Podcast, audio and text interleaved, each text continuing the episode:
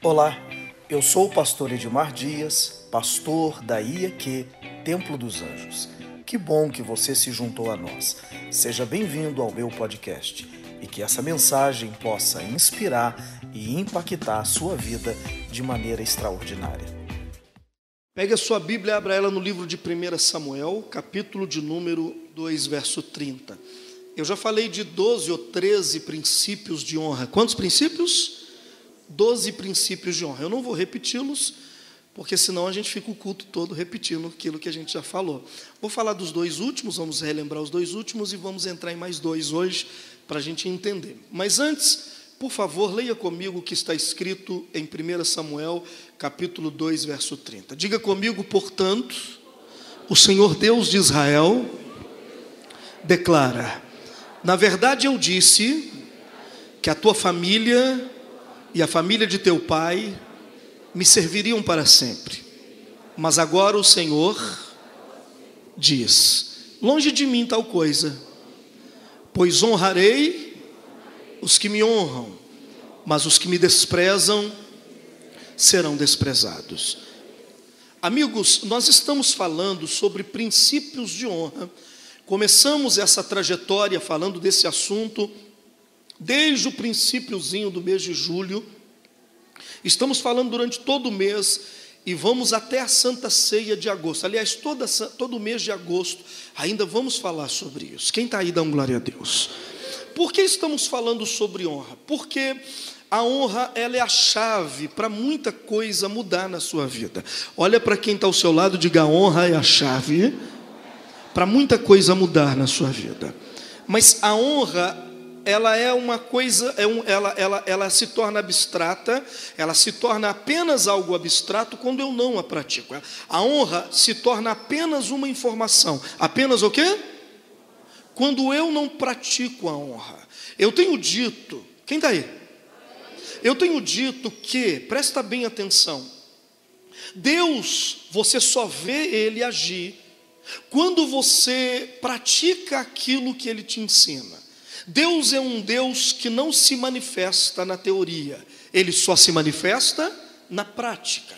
Como assim, pastor? Se você ficar sentado aqui ouvindo, ouvindo, ouvindo, ouvindo, ouvindo, você não vai ver nada.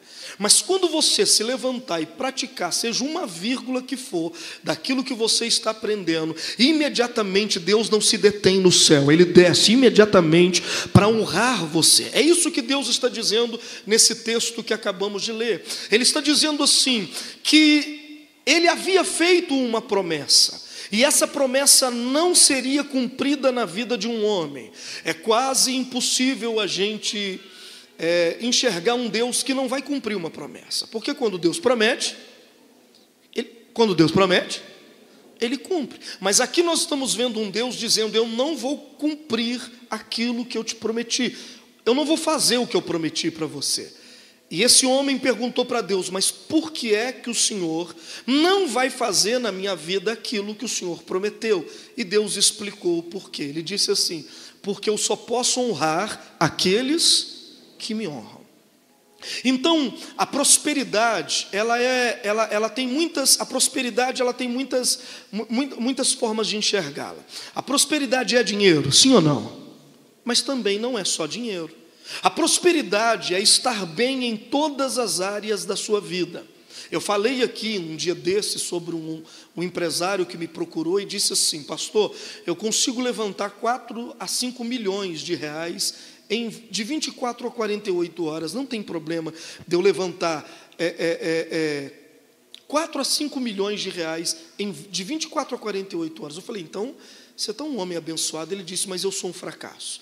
Eu disse, mas por que, que você é um fracasso? Ele disse assim, porque o meu filho rouba dinheiro para se drogar.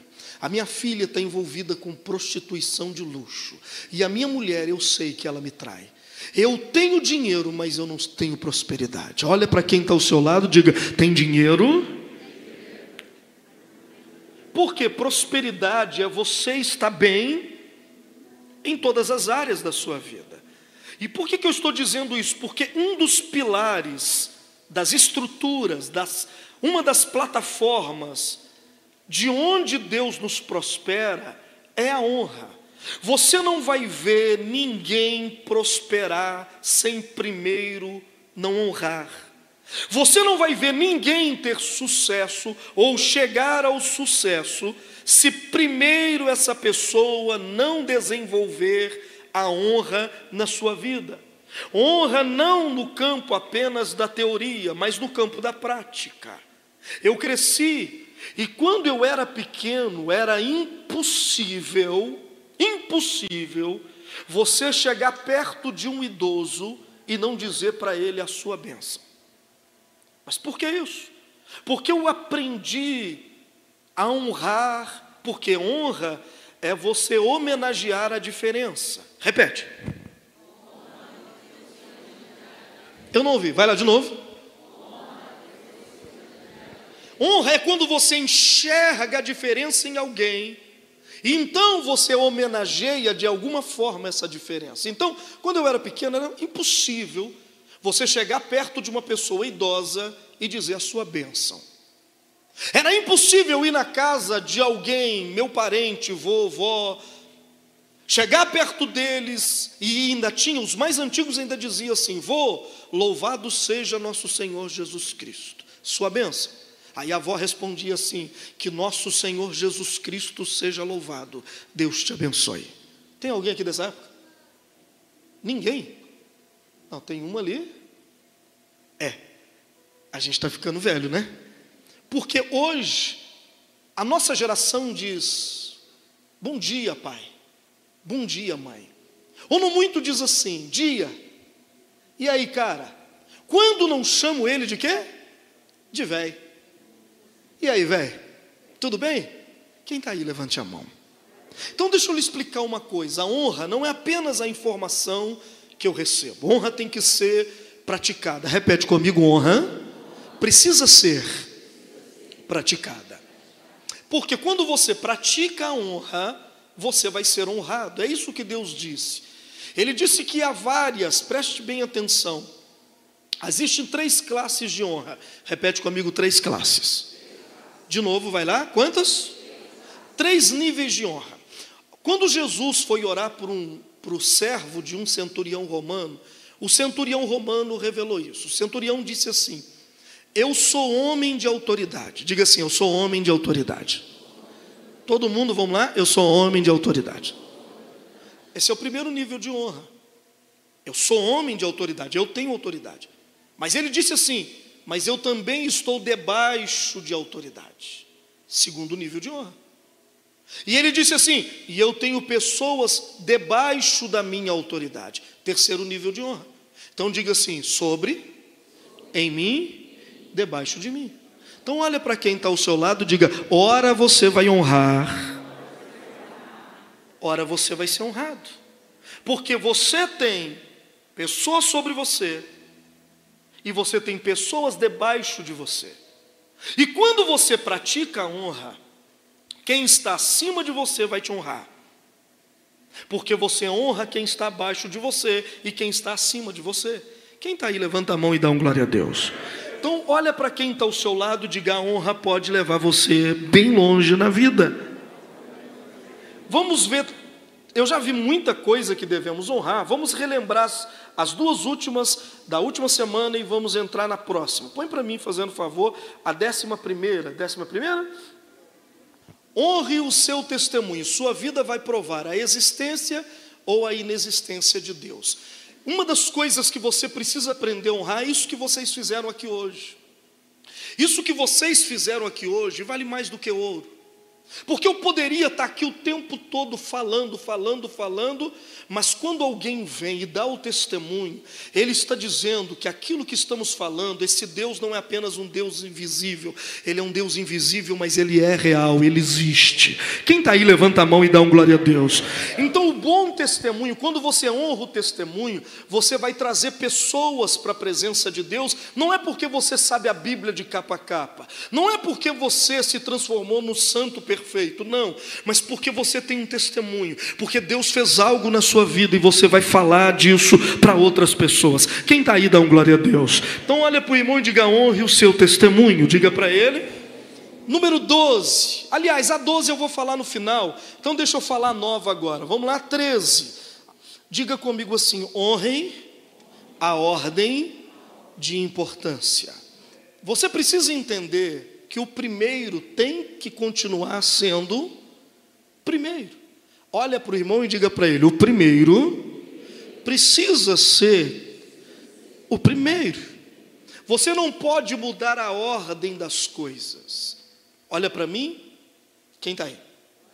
Quem quer ser honrado, dá um glória a Deus. Então aprenda a honrar a ordem das coisas. Mateus 22, 36 diz assim: põe para mim fazendo favor. Mestre, perguntaram para Jesus: Mestre, qual é o grande mandamento da lei? Perguntando para Jesus: Mestre, qual é o grande mandamento da lei? Resposta: Respondeu-lhe Jesus: Amarás o Senhor teu Deus. De que maneira? De todo o teu coração. Mas o que? De toda a tua alma.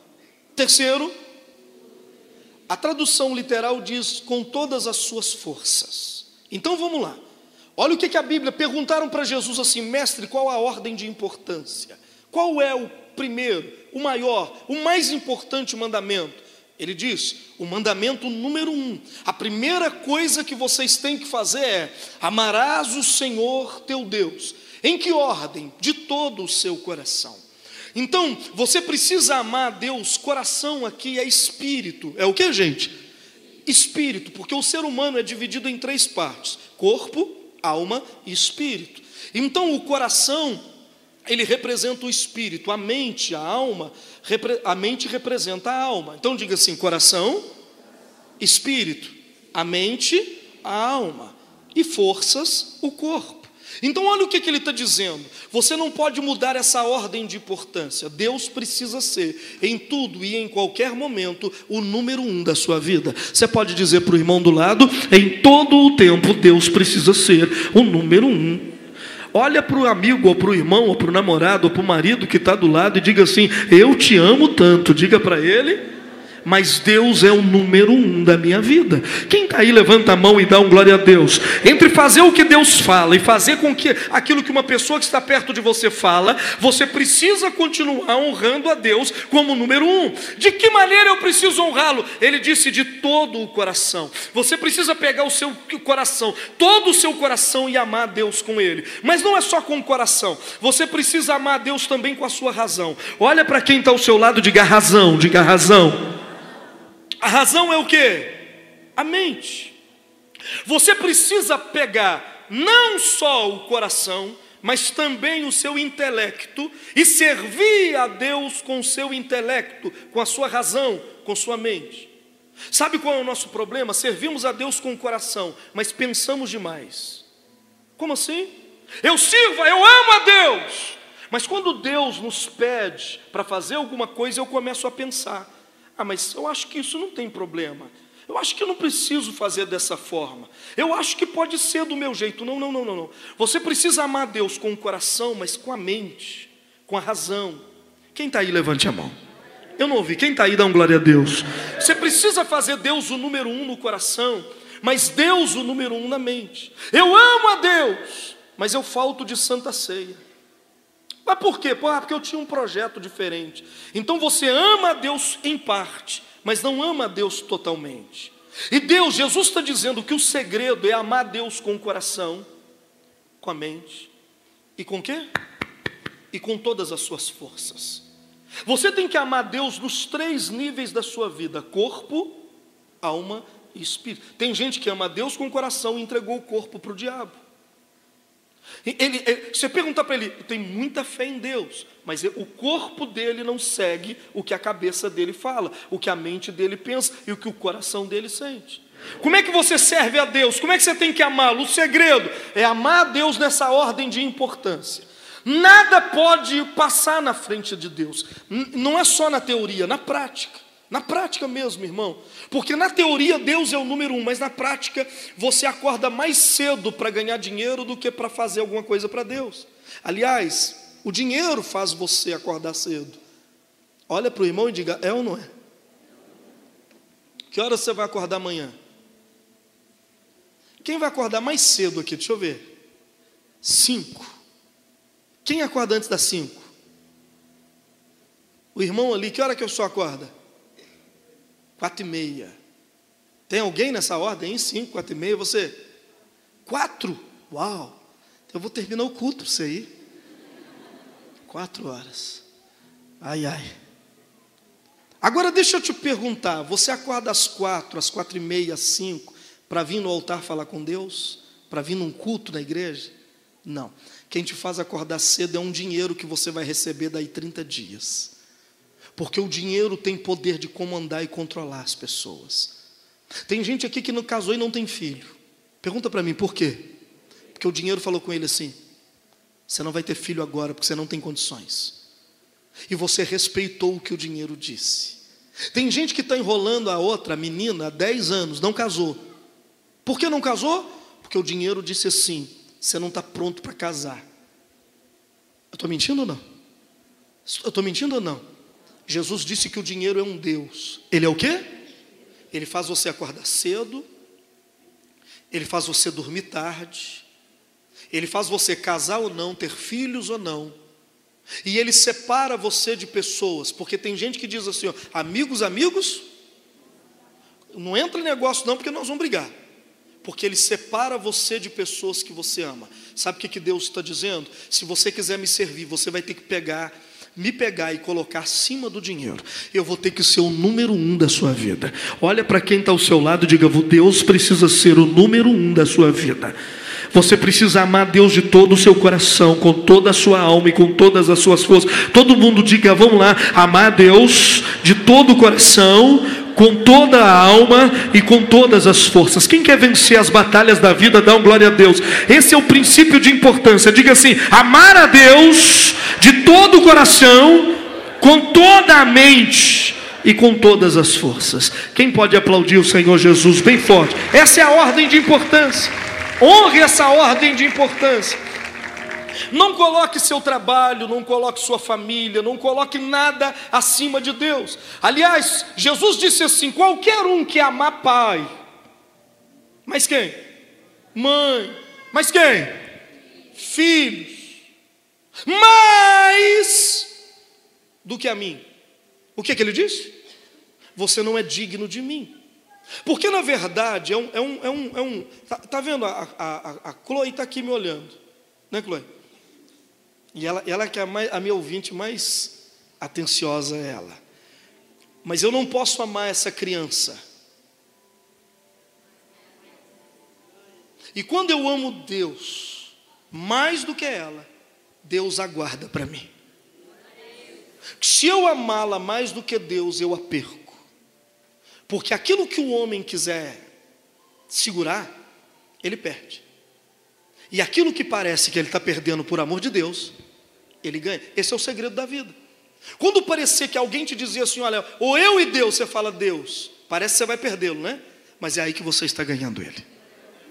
Agora, se você olhar e dizer, não, eu fico com você, porque Deus vai entender, você não vai ter nem Deus e nem Ele. Quem está aí, levanta a mão e dá um glória a Deus. Então, olha para o irmão do lado e diga: essa é a ordem de importância. Amar a Deus com toda a alma, com todo o coração, e de que maneira? E com todas as forças. Quem entendeu, dá um glória a Deus. Esse é o princípio de número 13, 14, anote aí por favor. Seu sucesso depende da pessoa que você decide honrar. Qual que é o número? 14. Seu sucesso depende da pessoa que você decide honrar. Então olha para mim, o seu sucesso depende de olhar, porque honrar é homenagear, é ver a diferença e homenagear a diferença. O seu sucesso depende disso, da pessoa que você decide honrar. E eu quero falar de duas pessoas.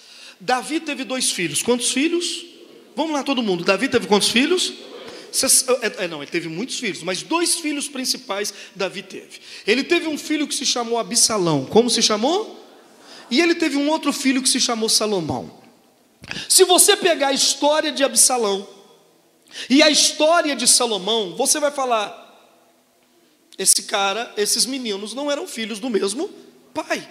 Não tem como eles ser filhos do mesmo pai.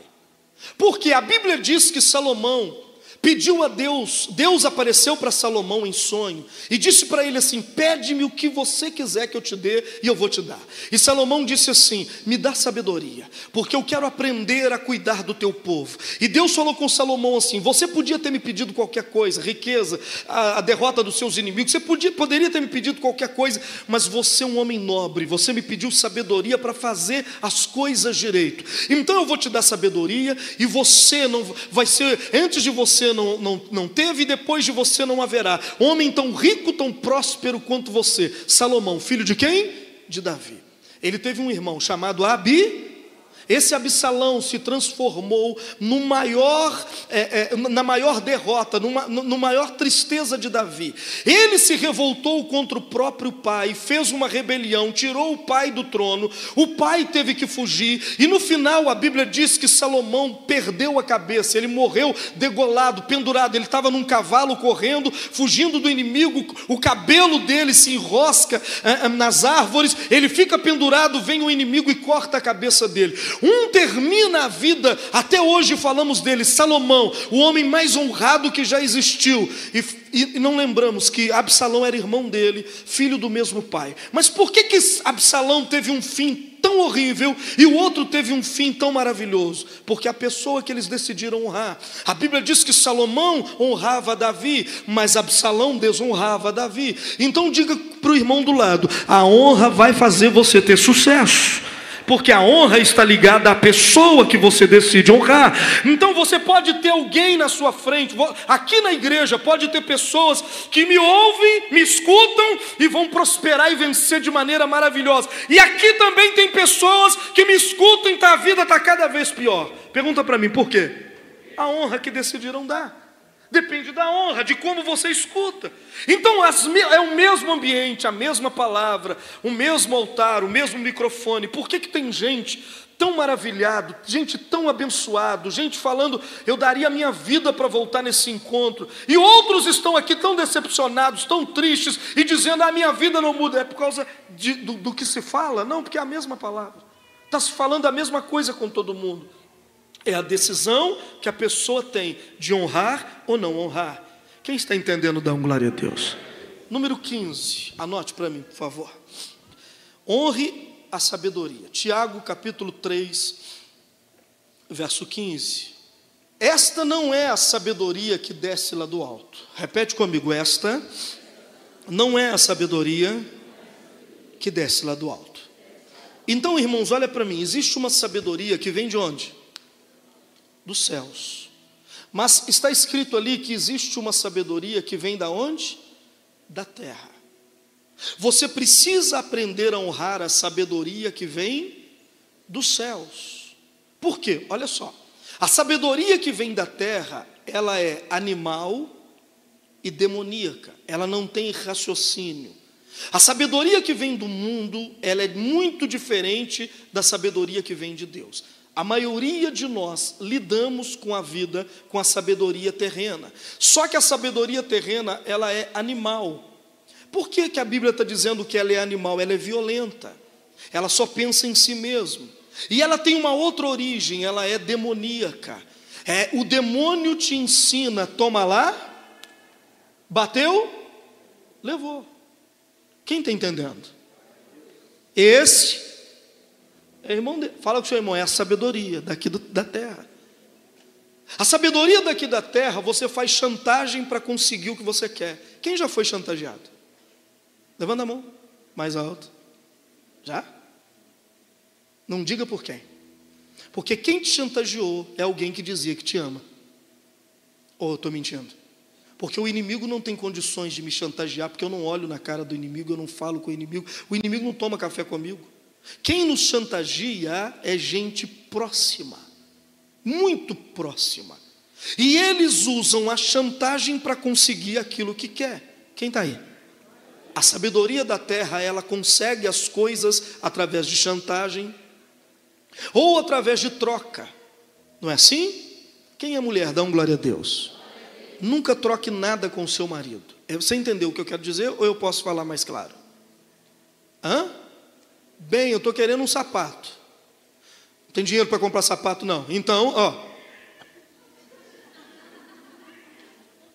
Não é assim? Não é assim? E aí o sapato tem que sair de qualquer jeito. Não é assim, não, eu durmo de calça jeans. Não é assim? Pastor, isso não acontece, não, não acontece. Não acontece no seu mundo. Porque nesse mundo em que vivemos, isso acontece todo. Fala com o seu irmão, se você gostar de alguém, esconde até de você mesmo. Porque se essa pessoa que você gosta descobrir que você gosta, fala com o seu irmão, você está enrascado. Por quê? Porque a sabedoria que eles usam, ela é animal e o quê? Demoníaca, a sabedoria da terra. Eles vão lidar com você dessa forma. A sabedoria de Deus tem nobreza. Quem entende dá um glória a Deus? Agora olha só, verso de número 16. Pois onde há inveja, diga inveja, e sentimento faccioso, aí é o que? Confusão. E toda espécie de coisas ruins. Então olha para mim. Pois onde há inveja? Inveja é um sentimento que a gente fala, não, não tem problema. Todo mundo tem uma invejinha. Aonde há inveja e, e sentimento de contenda e contenda. Irmãos, se tiver contenda aqui e inveja aqui, a gente consegue lidar.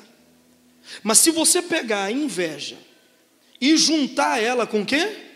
Com a contenda, sabe o que, que vai vir? Um espírito de confusão. Presta bem atenção no que a Bíblia está dizendo. Que se você tiver inveja de alguém, ou se alguém tem inveja de você, e a contenda entrar também junto, dentro da. Porque tem gente que tem inveja e fica na dele. Mas quando a pessoa tem inveja e começa a falar, a criar contenda, junta a inveja e a contenda. Se colocar os dois no mesmo copo e misturar inveja e contenda, ela gera demônios, chamado espírito de confusão. O espírito de confusão é a plataforma que o diabo precisa para destruir tudo que a gente tem. Olha para o irmão diga: livre-se disso. Diga para ele. De novo, diga: livre-se disso. Então eu vou dizer de novo: a confusão é a desordem. A desordem é o ambiente onde o diabo quer atuar e ele atua. Se houver desordem na sua vida, vai haver demônios atuando. Mas o demônio não entra de imediato. Ele precisa de duas coisas. Ele precisa que alguém tenha o quê? Inveja. E depois acrescente a contenda. Quando a inveja e a contenda se juntam, ela forma o espírito de confusão. E mais, e vem com eles todos os espíritos de coisas ruins. Quem está aí, gente? Então olha para o irmão do lado e diga assim: se a confusão tiver na sua vida, ela vai atrair toda espécie de espíritos ruins. Eu vou dizer de novo: se a confusão entrar na sua vida, ela vai atrair toda espécie de quê? Mas ela não entra sozinha. Primeiro precisa ter o quê? Aí junta a inveja com o quê? Você começa a falar. Ah, mas eu não gosto daquele, mas eu não odeio, mas eu acho que. Então agora não é só inveja. Tá inveja e você está criando o quê? Só que aí esses dois ingredientes juntos geram um espírito, chamado espírito de confusão. Esse espírito de confusão, ele vai colocar tudo em desordem aonde você estiver. Só que ele não vai ficar sozinho, ele vai atrair toda espécie de espíritos ruins para a vida da pessoa. Quem está aí, levante a mão. Então, olha para o irmão do lado e diga: honra a sabedoria que vem do alto. Porque a sabedoria que vem da terra, ela é facciosa, ela traz contenda. Ela fala, ah, não, mas eu estou pensando em mim, mas não é assim que tem que ser. Olha o verso 17, diz assim: A sabedoria, porém, lá do alto, agora vai falar da de Deus, a da terra cria confusão, contenda e facção. Quem está aí? Mas olha agora a sabedoria de Deus. A sabedoria, porém, lá do alto é, primeiramente, pura. Você não vai ver alguém sábio com a sabedoria de Deus que não seja puro, que as palavras não sejam puras, que o olhar não seja puro. A sabedoria de Deus é pura. Mas o quê? A, porém, a sabedoria do alto é pura, depois pacífica.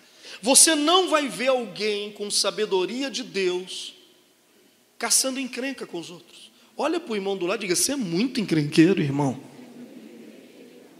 Você não vai ver alguém que tenha sabedoria de Deus. Como é que eu sei se eu tenho a sabedoria terrena ou a do alto? A terrena cria facção, contenda e confusão. E a do alto? Ela é pura e, segundo, pacífica. Quando você ouve alguém com sabedoria de Deus, a sua alma se acalma. Ele é pacificador. Não importa a confusão que esteja, ele começou a falar, o casal vai ficar em paz, a família vai ficar em paz, a igreja vai ficar em paz. Quem está aí, levanta a sua mão. Profetiza para o irmão, diga para ele: honre a sabedoria que vai vir de Deus para você. Pega na mão de três irmãos, diga: Deus vai mandar sabedoria do alto para você. Ah, quem pode dar um glória a Deus, gente? Diga aleluia. Quem pode dar um glória a Deus? Faz alguma coisa. Diga: a sabedoria do alto, ela é pacífica, ela é pura e pacífica. Honre a sabedoria que vem do alto. Ela é mais, ela é indulgente, ela é tratável, plenamente misericordiosa e de bons frutos imparcial e sem fingimento. Eu vou pedir ele para pôr na tradução linguagem de hoje, para ficar mais claro ainda. Olha só. A sabedoria que vem do céu é, antes de tudo, pura e também pacífica. Ela é bondosa e o quê? Então, quando é que você encontra uma pessoa sábia? Você sabe que a sabedoria que está na pessoa não é essa maligna, animal.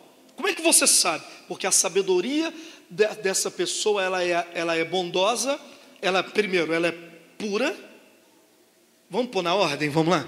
Ela é o quê? Pura e amigável. Ela é cheia de quê? De misericórdia e produz uma colheita de boas ações. Não trata os outros pela sua aparência. Deus vai te dar sabedoria lá do alto. Diga para o irmão do lado, diga, Deus vai te revestir de uma sabedoria que vem do céu. Quem entendeu, dá um glória a Deus. E agora eu vou falar da décima. Não, eu vou voltar. Na décima segunda. Qual que é a décima segunda que eu já falei? Já falei? Honra não é teoria. Olha para o seu irmão e diga: honra não é teoria. Malaquias capítulo de número 1, por favor. Honra não é teoria. Irmãos, quase tudo tem que ser provado. Quase tudo na vida vai ter que ser provado. Não adianta você falar, você vai ter que provar. Você tem que provar que ama, você tem que provar que respeita, você tem que provar que admira, porque palavras, eu falei outro dia, e muita gente não sabia disso, o que é conversa fiada. Você pergunta para você sabe o que é conversa fiada? É aquilo que eu não tenho que pagar. Bom, eu começo a falar e digo, não, porque fulano é isso, fulano é aquilo, porque fulano é isso, fulano é aquilo. Aí o fulano chega e você fala, tchau. mas espera aí, você não falou um punhado de coisa? Não, não, deixa para lá. Isso eu converso o quê? Porque eu não tenho que pagar por ela. Eu não tenho que provar aquilo que eu estou falando. Eu só falo, eu só falo, não tenho que provar nada. Isso é conversa fiada. Então, a honra não pode ser uma conversa fiada. A honra tem que ser na prática. Honra tem que ser praticada. E é isso que Deus pede aqui em Malaquias capítulo 1, que diz assim: sentença pronunciada pelo Senhor contra Israel por intermédio de Malaquias. Lê comigo? Eu vos tenho amado, diz o Senhor mas vós dizeis em quem nos tem amado. Não foi Esaú, irmão de Jacó, disse o Senhor. Todavia, amei a Jacó, porém aborreci a Esaú. E fiz dos seus montes uma assolação e dei a sua herança aos chacais do deserto. Se Edom, Edom é o povo que Esaú gerou. A, a descendência de Esaú é chamada por Deus de Edom. Se Edom diz: Fomos destruídos, porém tornaremos a edificar as ruínas. Então diz o Senhor dos Exércitos: Eles edificarão, mas eu destruirei. E Edom será chamado terra de perversidade, contra quem o Senhor está irado para sempre. Os vossos olhos verão e direis: Grande é o Senhor também, fora dos limites de Israel. O filho honra o pai, e o servo ao seu senhor. Se eu sou pai, onde está a minha honra? E se eu sou senhor, onde está o respeito para comigo? Diz o Senhor dos exércitos a vós outros, que despreza, ó sacerdotes, que desprezais o meu nome. E vós dizeis: em que desprezamos nós o teu nome? Ofereceis sobre o meu altar pão imundo. E ainda perguntais: Em que te havemos profanado?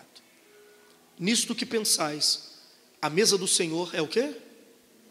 Desprezível. Quando trazeis animais cegos, cego, para o sacrificardes, não é isso mal? E quando trazeis o coxo o enfermo, não é isso mal?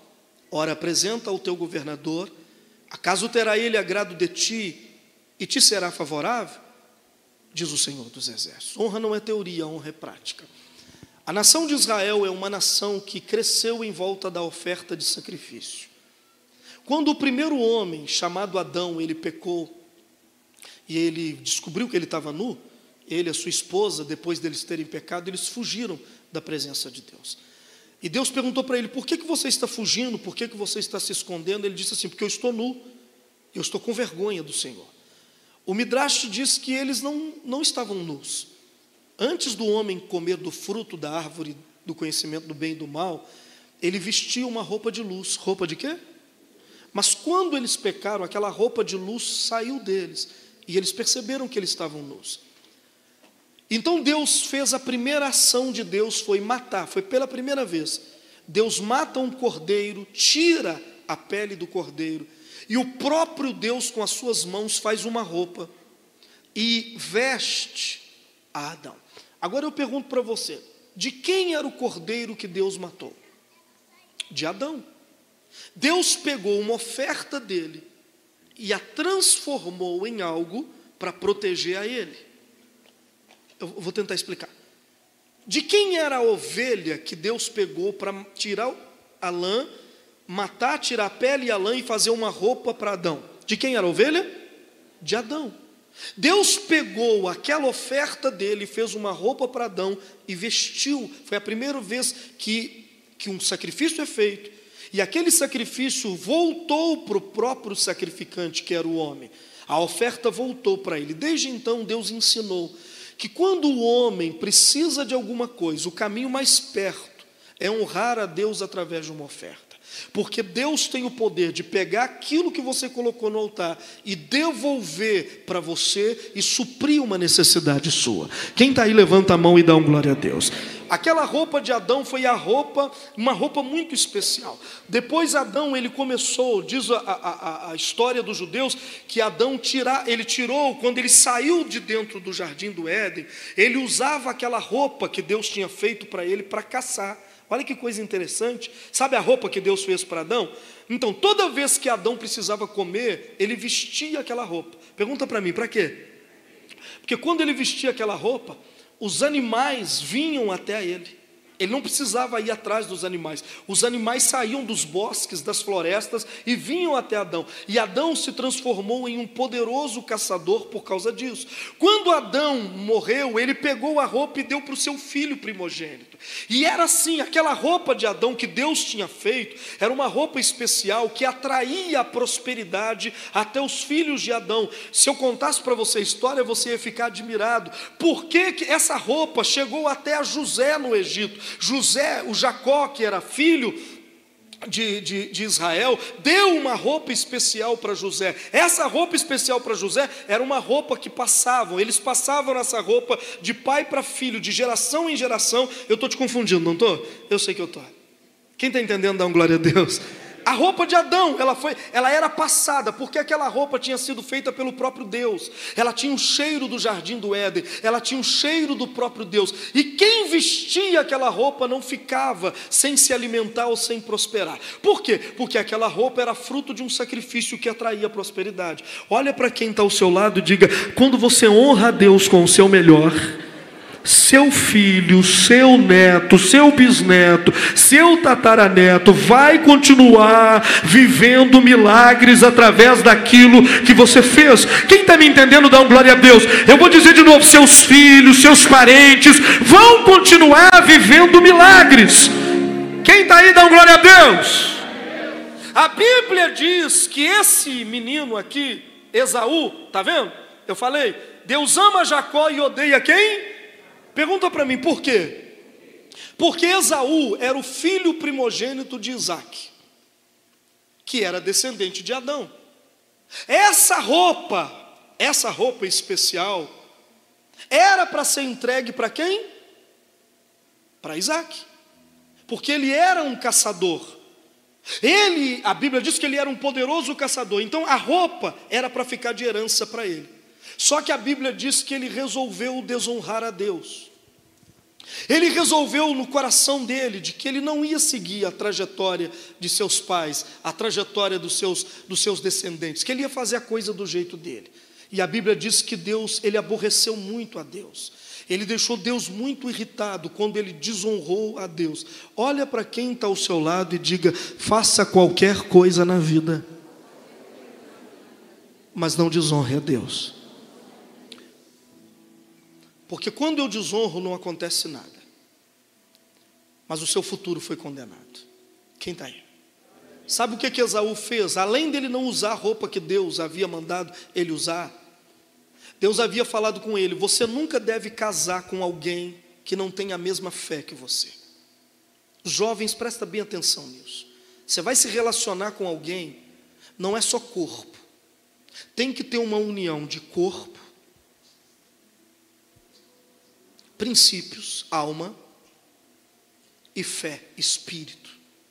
Porque quando se junta fé com fé, gera luz. Quem está aí? Eu não ouvi. Quem está aí? Dá um glória a Deus. Você não pode, a Bíblia diz que é proibido o julgo desigual. O que é julgo desigual? Você adora Deus, mas está namorando com alguém que adora demônios. Você serve a Deus, mas você casou, está unindo alguém que não serve. Por isso que a grande luta da maioria dos casamentos aqui, ou é o marido trazer a esposa, ou a esposa trazer o marido, porque é uma luta. Só Deus sabe as lutas que eles enfrentam. Por quê? Porque não seguem o mesmo princípio. Esaú decidiu que ele ia casar com mulheres estranhas, e ele casou, e ele apresentou para Deus, disse: Eu estou fazendo isso, e o senhor não pode fazer nada.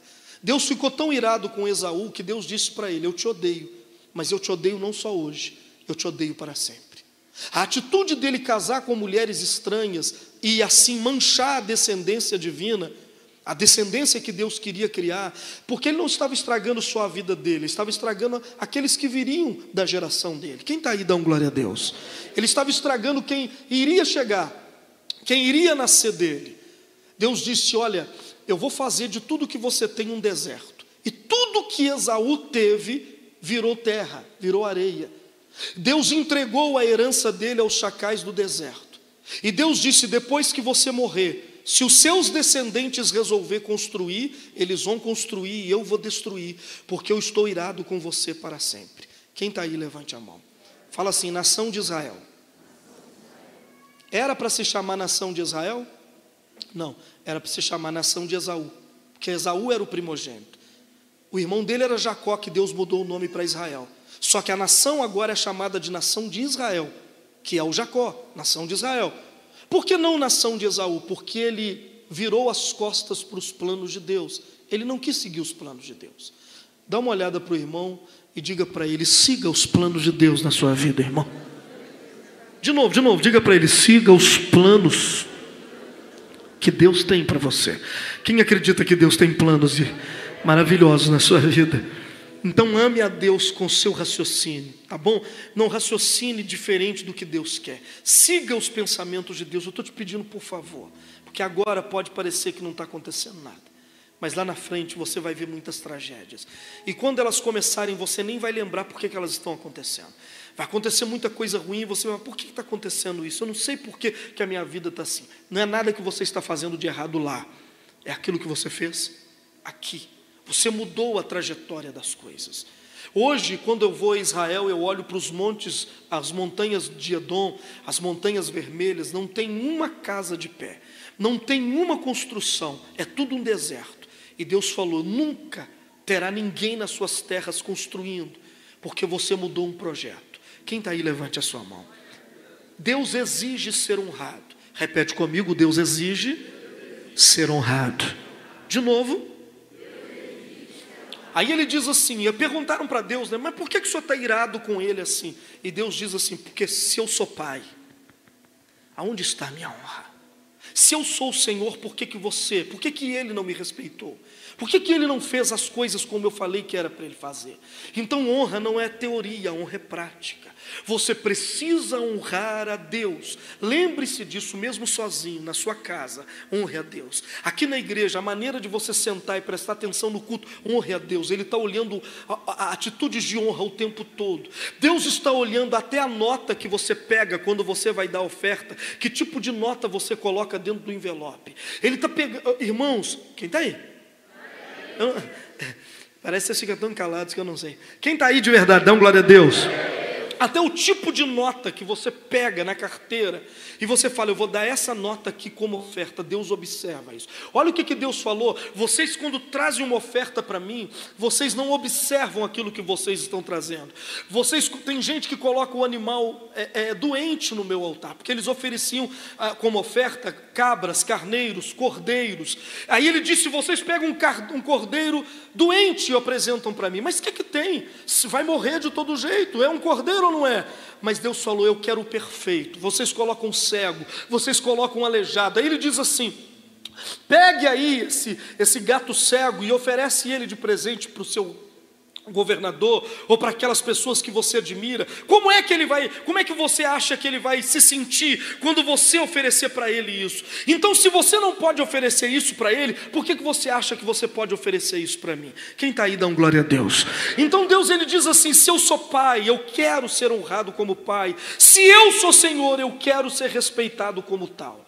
Por isso eu estou lhe pedindo em nome de Jesus, pratique a honra primeiramente para com Deus. Coloque Deus como número um da sua vida, acima de tudo e acima de todas as coisas. E Deus vai te honrar.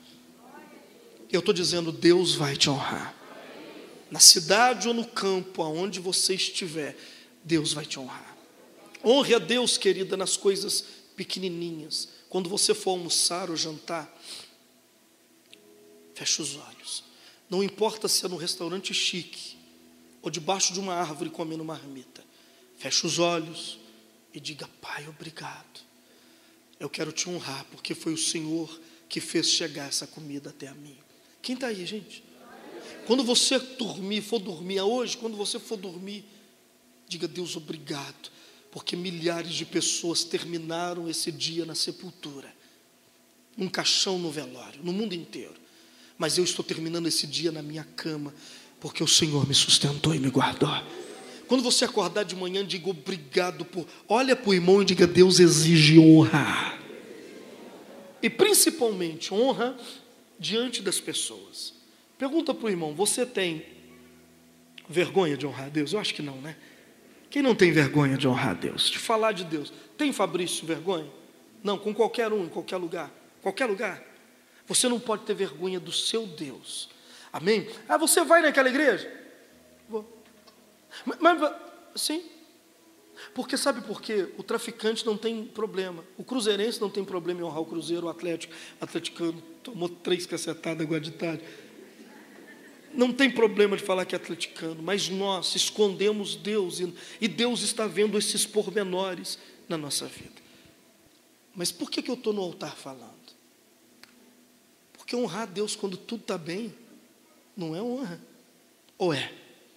Você tem que honrar a Deus em toda e qualquer situação. Quem está aí, levante a mão. Então eu estou tentando explicar para você que Deus exige ser honrado.